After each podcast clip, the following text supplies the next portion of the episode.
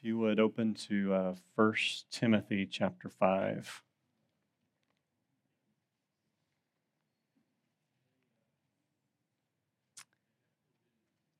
First Timothy chapter 5, and I think I'll start here in verse 16 or 17, which says, Let the elders that rule well be counted worthy of double honor, especially they who labor in the word and doctrine. For, for the scripture saith, Thou shalt not muzzle the ox that treadeth out the corn, and the laborer is worthy of his reward. Against an elder, receive not an accusation, but before two or three witnesses. Let's pray. Heavenly Father, I thank you for your word, and I thank you this time that we can uh, just look to history and look to your word, and I pray you give us wisdom. In Jesus' name, amen. Um, so I'm, I'm doing church history, and I've come to a point. Um, it's a, another old, old letter. It's called Clement of Rome.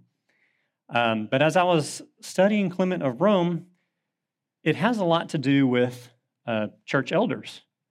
And so I thought this would actually be a neat jumping off point because where we are as a church to take a look at biblical eldership at the same time as we're looking at um, some church history. I have not consulted Dan or Pastor Hovey, but just from our discussions, I think we are pretty well aligned. But if I do say something off, Dan, feel free to rebuke me or whatever. Um, but I, I, think we're pretty well aligned on things, on what the Word of God teaches. Um, but I'm going to use this Clement of Rome as an opportunity to, to look at that. Um, so the, the interesting thing, there, there are a couple of very, very old first century letters, extra biblical letters. One was the Didache, which we looked at uh, before Christmas. Um, and then the second one is this Clement of Rome. And um, it, like, I said, has a lot to do with church eldership. And um, what is, in saying that, recognizing that Church leadership is actually a very controversial subject, isn't it? In fact, many uh, denominational divisions happen because of the views on church leadership. Um, but this letter has to do with, with church leadership. And um,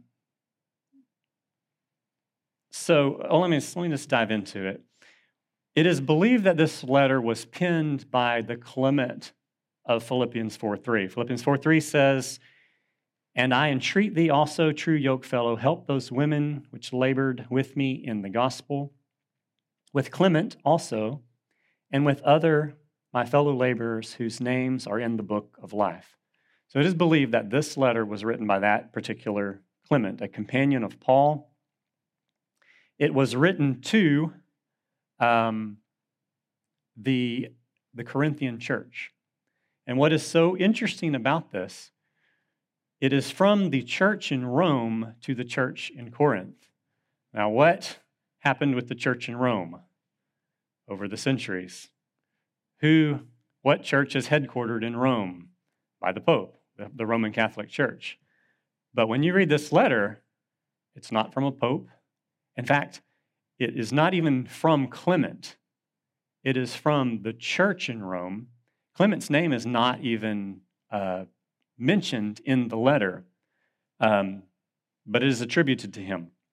Let me just read a little bit here from uh, some church history work. It says, Who the Clement was to whom these writings are ascribed cannot with absolute certainty be determined. The general opinion is that he is the same as the person of that name referred to in Paul's letter to Philippians, Philippians 4 3.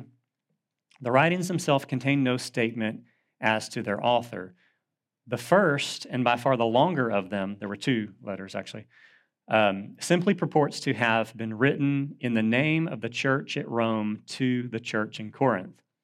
But in the catalog of contents prefixed to the manuscript, they are both plainly attributed to one Clement. So this letter, there's only one manuscript that's ever been found, and it was a group of manuscripts and in that group of manuscripts, there's a catalog, it's like an index, and it calls it in the index Clement of Rome. But the letter itself does not um, say. Um, but there's a few other reasons why it's attributed to him. Let's see. Um,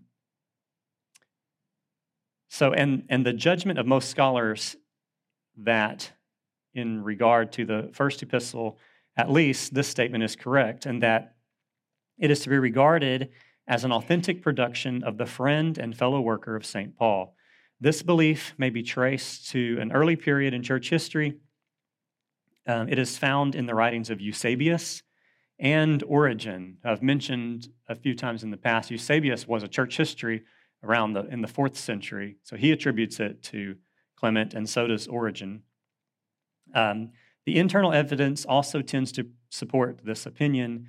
The doctrine, style, and manner of thought are all in accordance with it, so that although, as has been said, positive certainty cannot be reached on the subject, uh, we may with great probability conclude that we have in this epistle a composition of that Clement who was known to us from Scripture as having been an associate of the great apostle.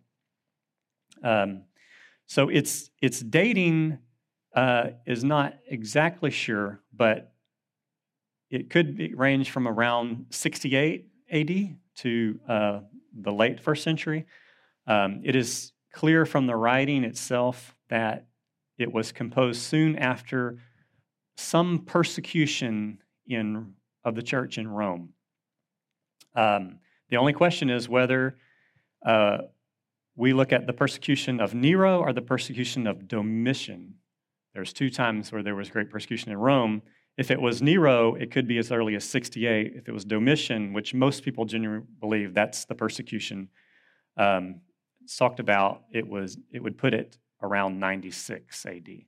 But still, first century, very very early in the church. It's actually a beautiful letter that, um, if you look right here, I put the the ccel.org.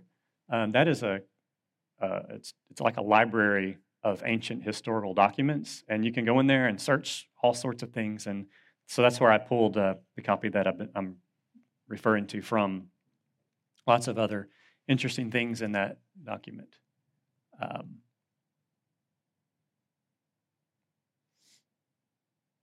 so the interesting thing, it is written from the church in Rome to the church in Corinth, Corinth rebuking them for kicking their elders out.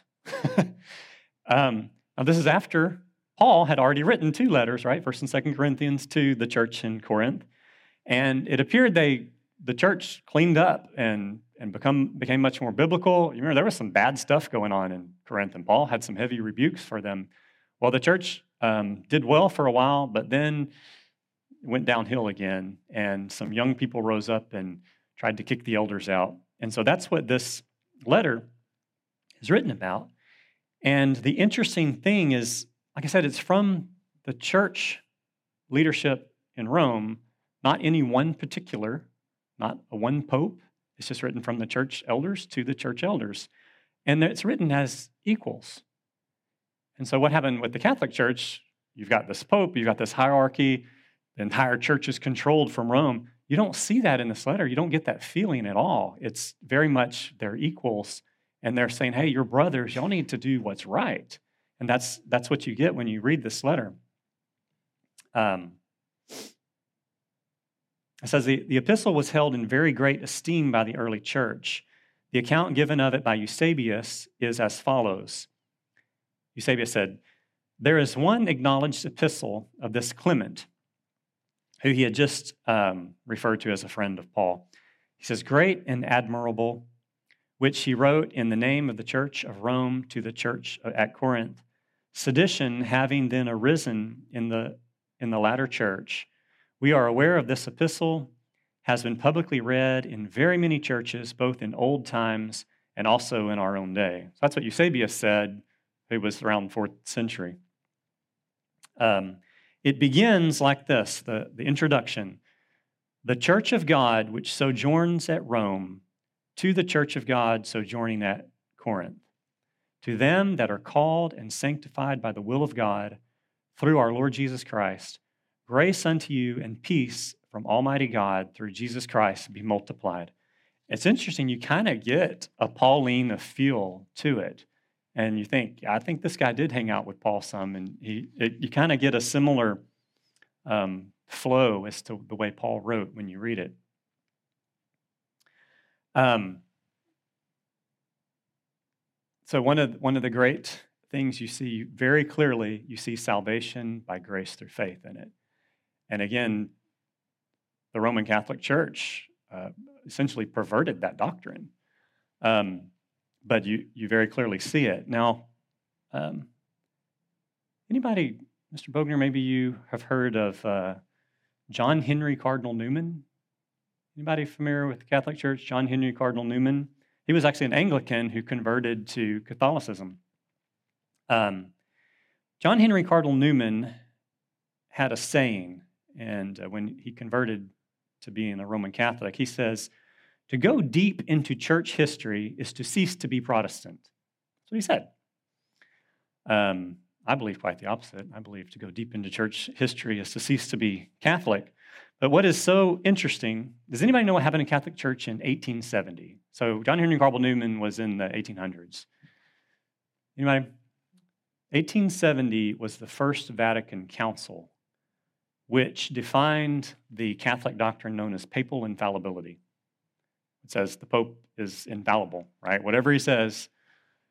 Now, I have a hard time, especially with the current Pope. If you know anything about Pope Frankie Francis, this guy is far extreme liberal and much more than previous popes have been.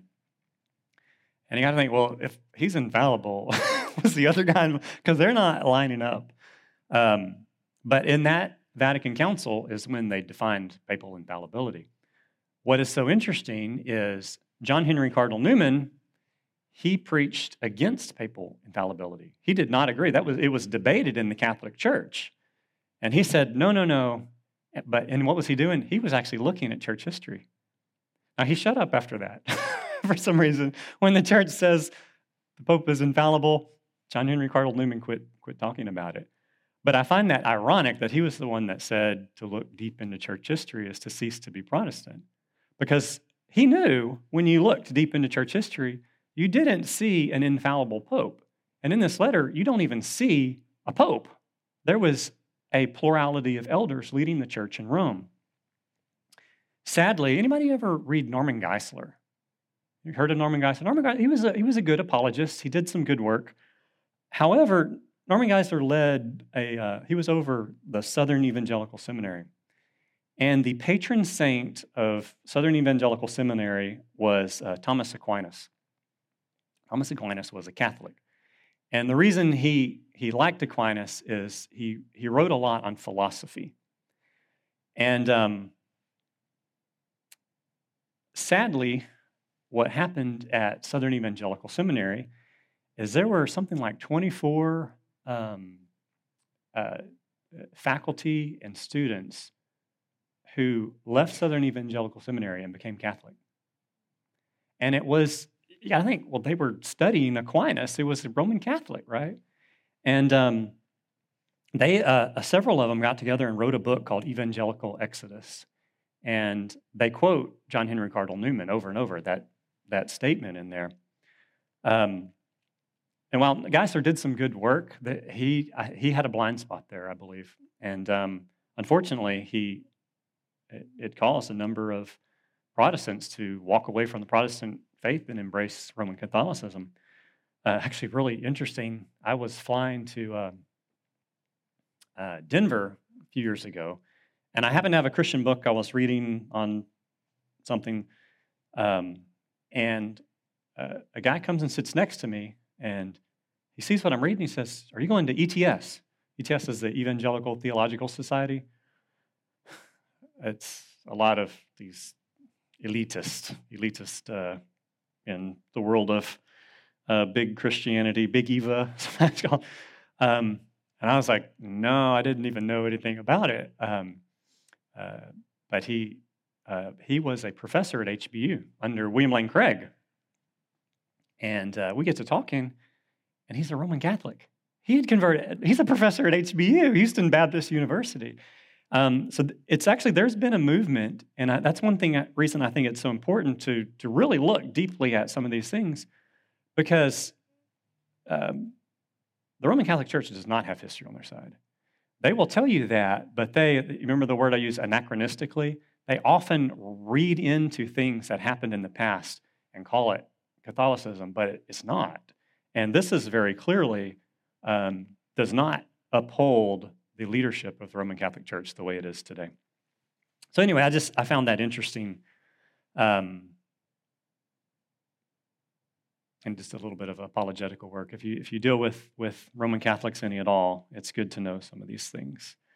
Um, we had a very interesting conversation, and I hope I made him think a little bit. Um, but uh, anyway, so if you're sending your children to HBU, realize you might not be getting complete Baptist theology there.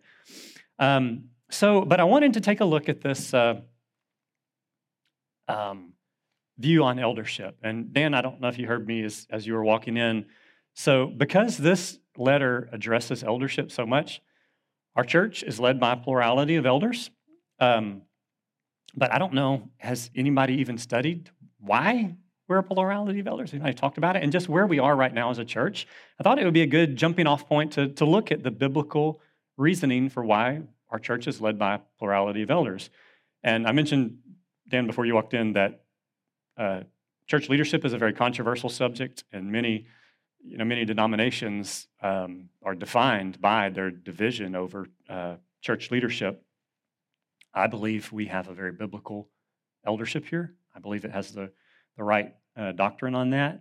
Um, however, there could be some nuances. Dan, if I say something wrong, I already tell you that. You just get up and slap me or whatever. Um, I uh, this book right here, this is the one on deacons. Alexander Strauch. He wrote a couple of books. This is Minister of Mercy, the New Testament deacon. He also wrote a book. It looks almost exactly like it on eldership, but my only copy is on Kindle. So I, here's the book on on church elders, eldership. Um, they're both really good. I, I was appointed a deacon a number of years ago and was given this book to read on on deaconship. And after I read it, I went and, and got the eldership one because I, I thought it was really good. And um, but uh, so uh, some of the things I'm pulling from Alexander Strauch's work. Um, let's see. Uh, there's two words for elders, uh, uh, elder or bishop, in the Greek language, and you see up here.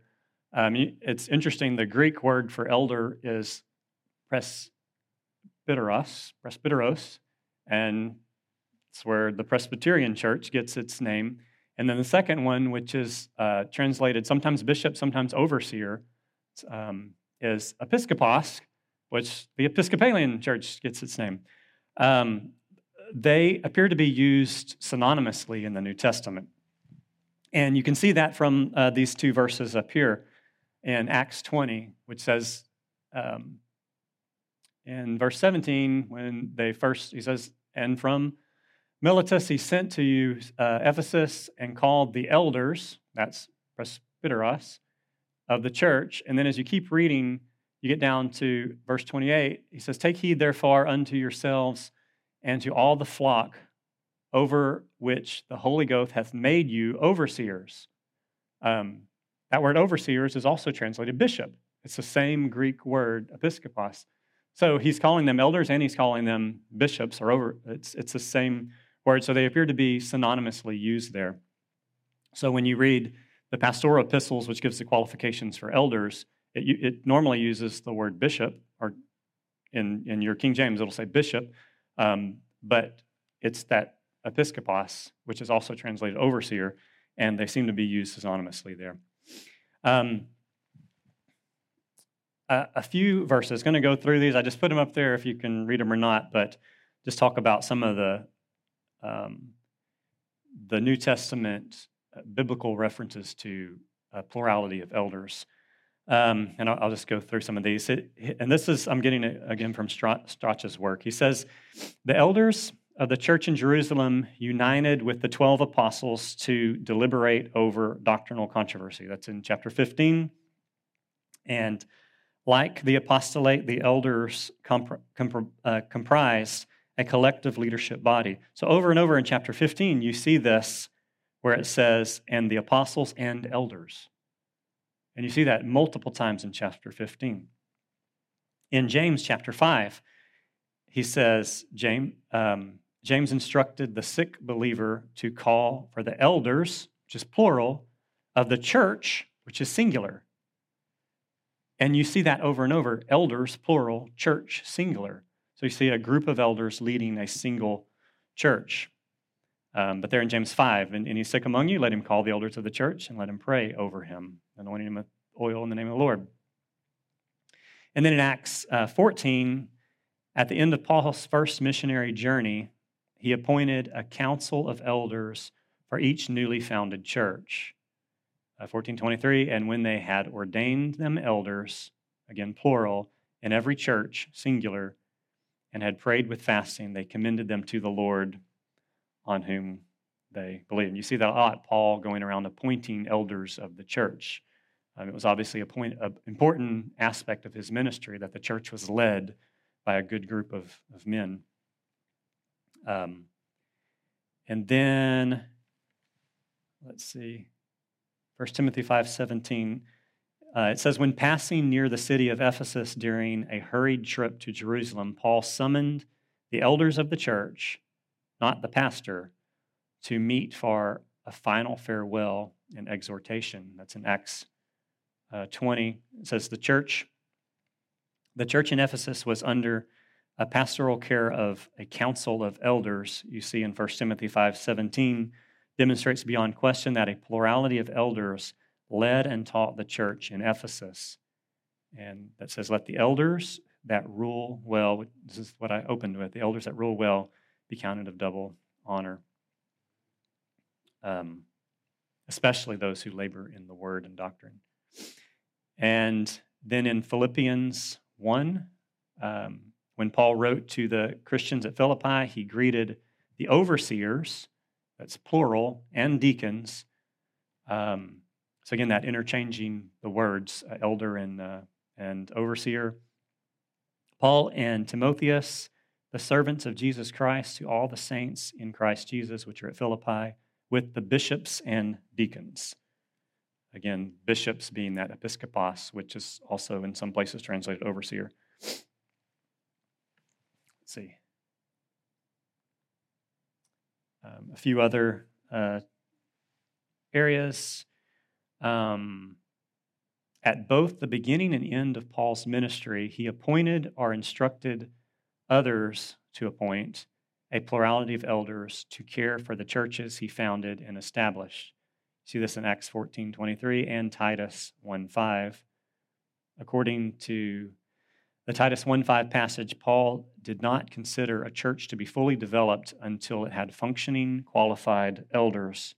For this cause I left you in Crete, that you should have set in order the things that are wanting and ordain elders in every city as I had appointed thee. So here it was important for Paul that they set up this plurality of elders to lead the church. And then um, Peter when writing to the churches scattered throughout the five Roman provinces of Pontus, Galatia, Cappadocia, and Asia, and Bithynia in northwestern Asia Minor, uh, you see that from 1 Peter 1 1, Peter exhorted the elders to pastor the flock. That's 1 Peter 5 1. This indicates that Peter knew that the elder structure of the government was a standard practice of the churches. So I hope you can see that. This, this is the, the whole of the New Testament. This is what you see over and over through the New Testament is a plurality of elders leading the church. And I believe when Pastor Hovey brought that teaching in, he brought in the correct teaching. And again, that's it's a controversial subject because many churches aren't led that way. In fact, a lot of Baptist churches are congregational led, right? Um, and then some of them, you get this big hierarchy of, of, of leadership, like the Presbyterian church. But um, just reading through the New Testament, you see this over and over that a plurality of elders is leading the church. Um, a little bit on the purpose. Um, Paul calls the elders. Do you have a question?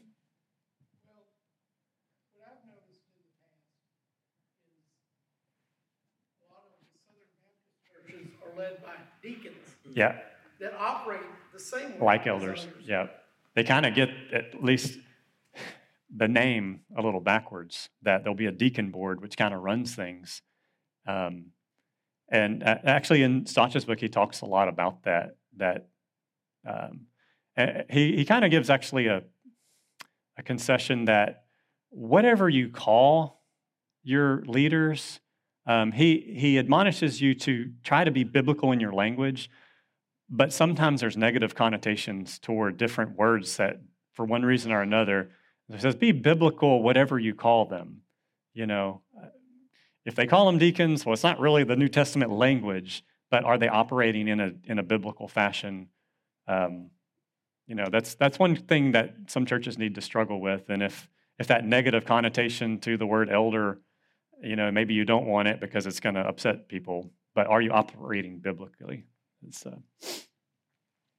anyway, but that's a good point. Um, the purpose of elders, uh, it, they're often called shepherds, right? And when you think of a shepherd, you're thinking of someone who is watching over a flock of sheep, who is making sure they're fed, who's protecting them from wild beasts. Um, and that is the primary um, role of the elders. That's that you see.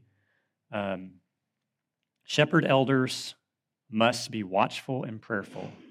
They must be aware of changing issues both in society and the church.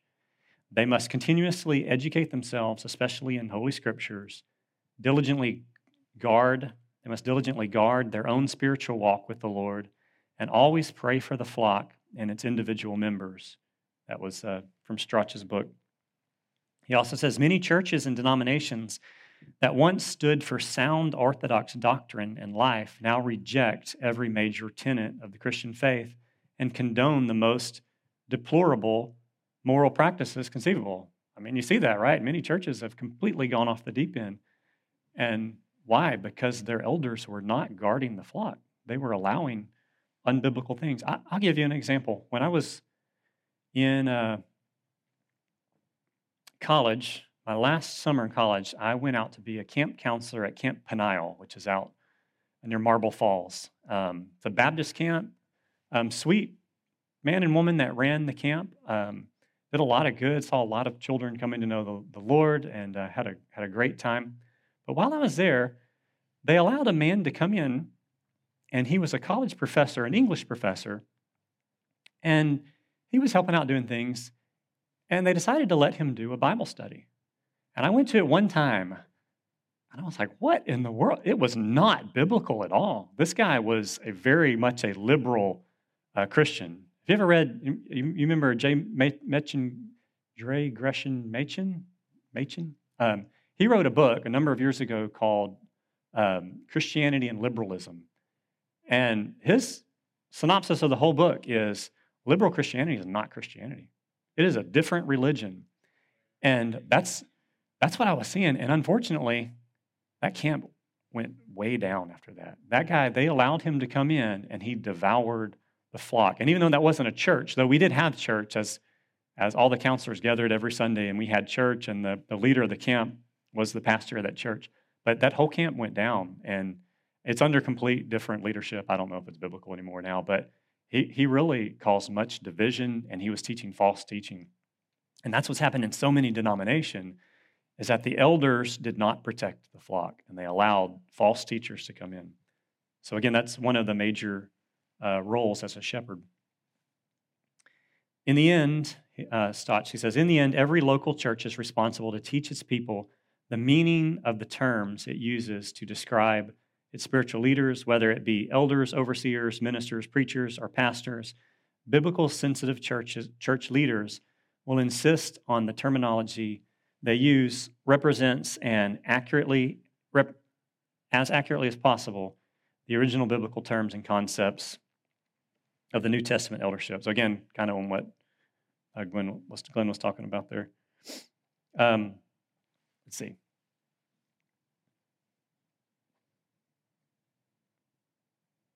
So a, a, couple of passages, I'll just read these up here uh, from 1 Peter 5 2. The elders which are among you, I exhort you whom I am also an elder and a witness of the sufferings of Christ, and also partaker of the glory that shall be revealed, feed the flock which is among you, taking the oversight thereof, not by constraint, but willingly, not for filthy lucre, but of ready of a ready mind. And then Acts 20, the same idea here. He says, Take heed, therefore, unto yourselves and to all the flock over, uh, over that the which the Holy Ghost hath made you overseers to feed the church of God, which he hath purchased with his own blood. So you see this idea of feeding the flock. Um, and then as you look through uh, Titus and First Timothy, the pastoral epistles, which give the qualifications for elders and deacons, you see that same concept. Um, let's see. Uh, well, the, there are three, three ideas here feeding the flock, which is in preaching and teaching, guarding the flock as protecting against um, false teachers. I'll, I'll just be a little bit candid. So, when the elders ask me to teach, I have a little bit different doctrine on, on some things. And Pastor Hovey says, You can teach, but don't teach on that. I said, Okay. You know what? That's, that's Pastor Hovey guarding the flock as he sees, uh, as he interprets Scripture, right? So, and as being under him, it is my duty to not um, contradict things he, he believes. So that's guarding the flock, and that's what elders should be doing, right? Um, and then managing the church. You see this in a few places. Um, 1 Thessalonians 5.12, which says, And we beseech you, brethren, to know them that labor among you and are over you in the Lord. That uh, that actually again is is um, can be translated uh, to maintain that over you, um, and even the word in First Timothy the um, where it talks about elders being double honor says that rule over you. That word is also translated to maintain or to manage. So the church elder is to feed the flock, to guard the flock, and to manage the church. So, any, any other thoughts on that? I, I mean, I'm encouraged just as this church is doing the very best to do what's right in church leadership. I believe is being very biblical. And so, Dan, any, any, any thoughts on that from you? Great job. Okay. okay. All right. We wouldn't have turned the live stream off. well, I, I, again, I think it's important, and you know, in all that you do, we want to be biblical, right? And far too many churches get off in unbiblical things that, um, and, and even in church leadership. And again, they, then it causes division and problems. So I want to uh, make sure we're, we're studying the Word of God and following it the best we can. So, all right, um, I'm going to, that's all the actual slides, but now I'm going to dive into a little bit here on this letter from uh, of Clement of Rome. And uh, it's got some really good stuff in it. Um, like I said, uh, that it was written from the, the church in Rome to the church in Corinth because church in Corinth had booted out their elders. Um, so I just want to read a few things from it that I find interesting. It begins, um, it's divided up into little chapters. They're really just paragraphs. But he says, oh, Owing, dear brethren, to the sudden and successive calamitous events which have happened to ourselves, we feel that we have been somewhat tardy in turning our attention to the points respecting which you consulted us, and especially to the shameful and detestable sedition, utterly abhorrent to the elect of God, which a few rash and self confident persons have kindled to such a pitch of frenzy, that your venerable and illustrious name, worthy to be uh, universally loved, has suffered grievous injury. For whoever dwelt even for a short time among you and did not find your faith to be as, as fruitful of virtue as it was firmly established, who did, who did not admire the sobriety and moderation of your godliness in Christ, who did not proclaim the magnificence of your habit, habitual hospitality, and who did not rejoice over your perfect and well grounded knowledge. So he's saying, but you had a great thing going. You were doing great. But now these guys have come in and just turned things upside down. And so we know that had to be in that period after Paul had written 1st and 2nd Corinthians um, to this period, because Paul had some negative things to say too, right? But apparently they cleaned things up and became a very uh, good church. But then things went downhill after that. And you know what? We see that in our day and age, right? We see churches that are very strong and all of a sudden they crater. I don't know how often we see them come back, but, but hopefully that does happen. Um, let's see. Chapter 2. Um, chapter 2 is more exhortation of talking about the good things that they did. Uh, chapter 3, he says, Every kind of honor and happiness was bestowed upon you, and then was fulfilled that which was written My beloved, eat and drink, and was enlarged and became fat and kicked. Hence flowed emulation and envy, strife and sedition, persecution and disorder, war and captivity. So the worthless rose up against the honorable, those of no reputation against such as were renowned, the foolish against the wise, the young against those advanced in years.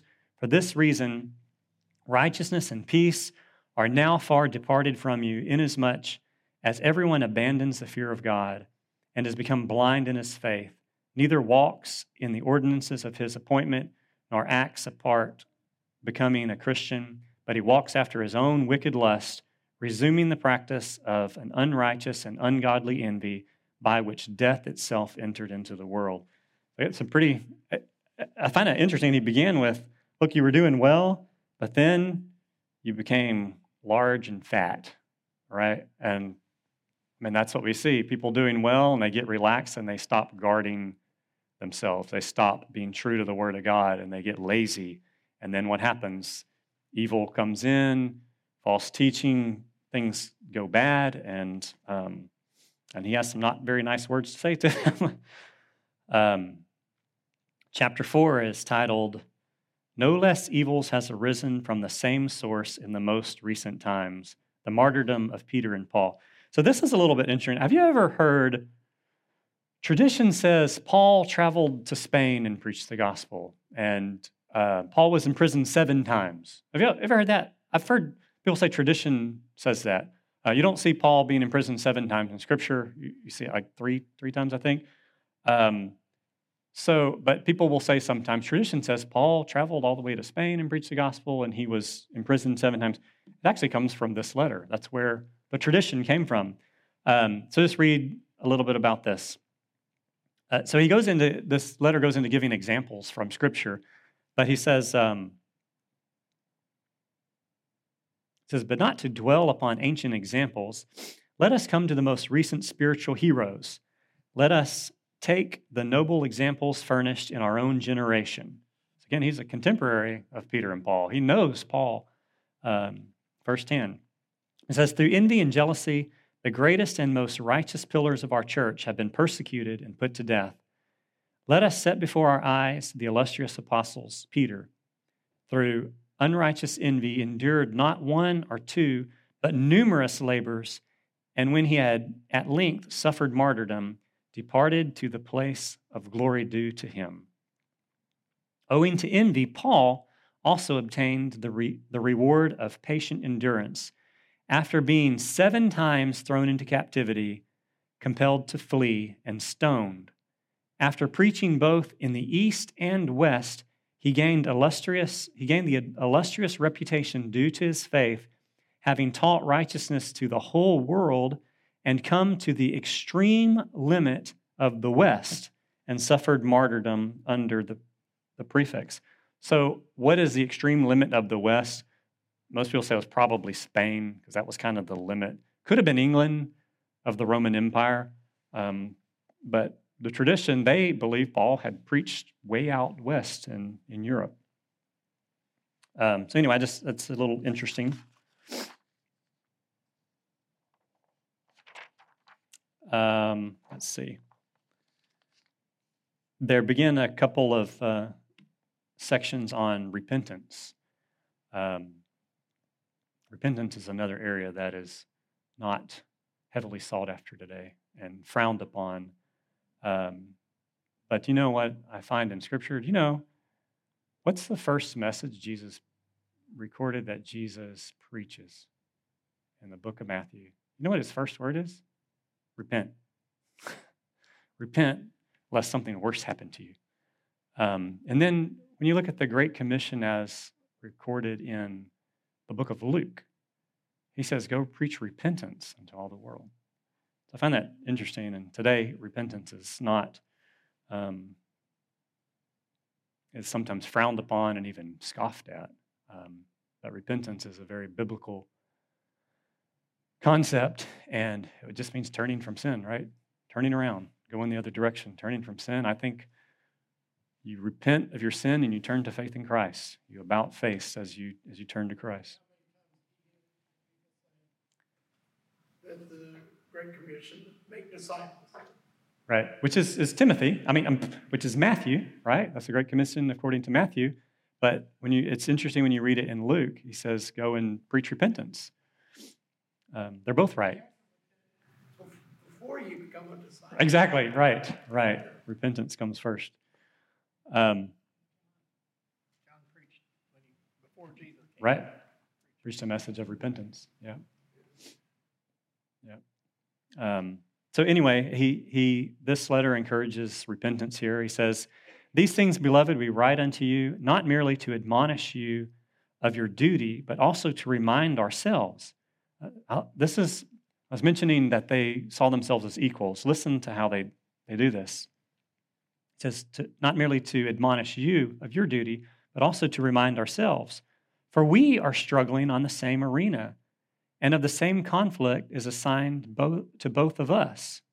So they're saying, look, we're, we're just like y'all. We struggle with this with same similar type of issues, but so they're admonishing them as brothers. They're not saying we have this authority over you. You must go, you know, change they're, they're writing to them as brothers. So again, that's not what you see in the Catholic Church today in Rome. In Rome, obviously, it's this whole monarch, monarchical system. Um, he says, Wherefore let us give up vain and fruitless cares and approach to the glorious and venerable rule of our holy calling. Let us attend to what is good, pleasing, and acceptable in the sight of him who formed us. Let us look steadfastly to the blood of Christ and see how precious that blood is to God, which having been shed for our salvation, has set the grace of repentance before the whole world. Let us turn to it. let us let us turn to every age that has passed and learn that from generation to generation the Lord has granted a place of repentance to all such as would be converted unto him. Noah preached repentance as and as many as listened to him were saved. Jonah proclaimed destruction to the Ninevites, but they, repenting of their sins, uh, propitiated God by prayer and obtained salvation, although they were aliens to the covenant of God. So, again, repentance is, is very important, and he's encouraging them to repent. Um, in later chapters, he goes on to uh, talk about um, uh, chapter 16, it says Christ as an example of humility. Um, he says, Our Lord Jesus Christ, the scepter and majesty of God, did not come in pomp and pride or arrogance, although he might have done so, but in lowly condition, as the Holy Spirit had declared regarding him. Actually, I wanted to point that out because what you see here, you see our Lord Jesus Christ, you see the majesty of God the Father, and then you see as the Holy Spirit declared. So you see an example of, of Trinitarian language there in that chapter. Try to move along a little bit quicker here. Um, a few other things I found interesting. Chapter 32, we are not justified by our own works, but by faith. He says, Inasmuch as God had promised, Thy seed shall be as the stars of heaven, all these, therefore, were highly honored and made great, not for their own sake, but for or for their own works, or for the righteousness which they wrought but through the operation of his will. And we too, being called by his will in Christ Jesus, are not justified by ourselves, nor by our own wisdom, our understanding, or godliness, our works, which we have wrought in holiness of heart, but by that faith through which, from the beginning, Almighty God has justified all men to whom be glory forever and ever.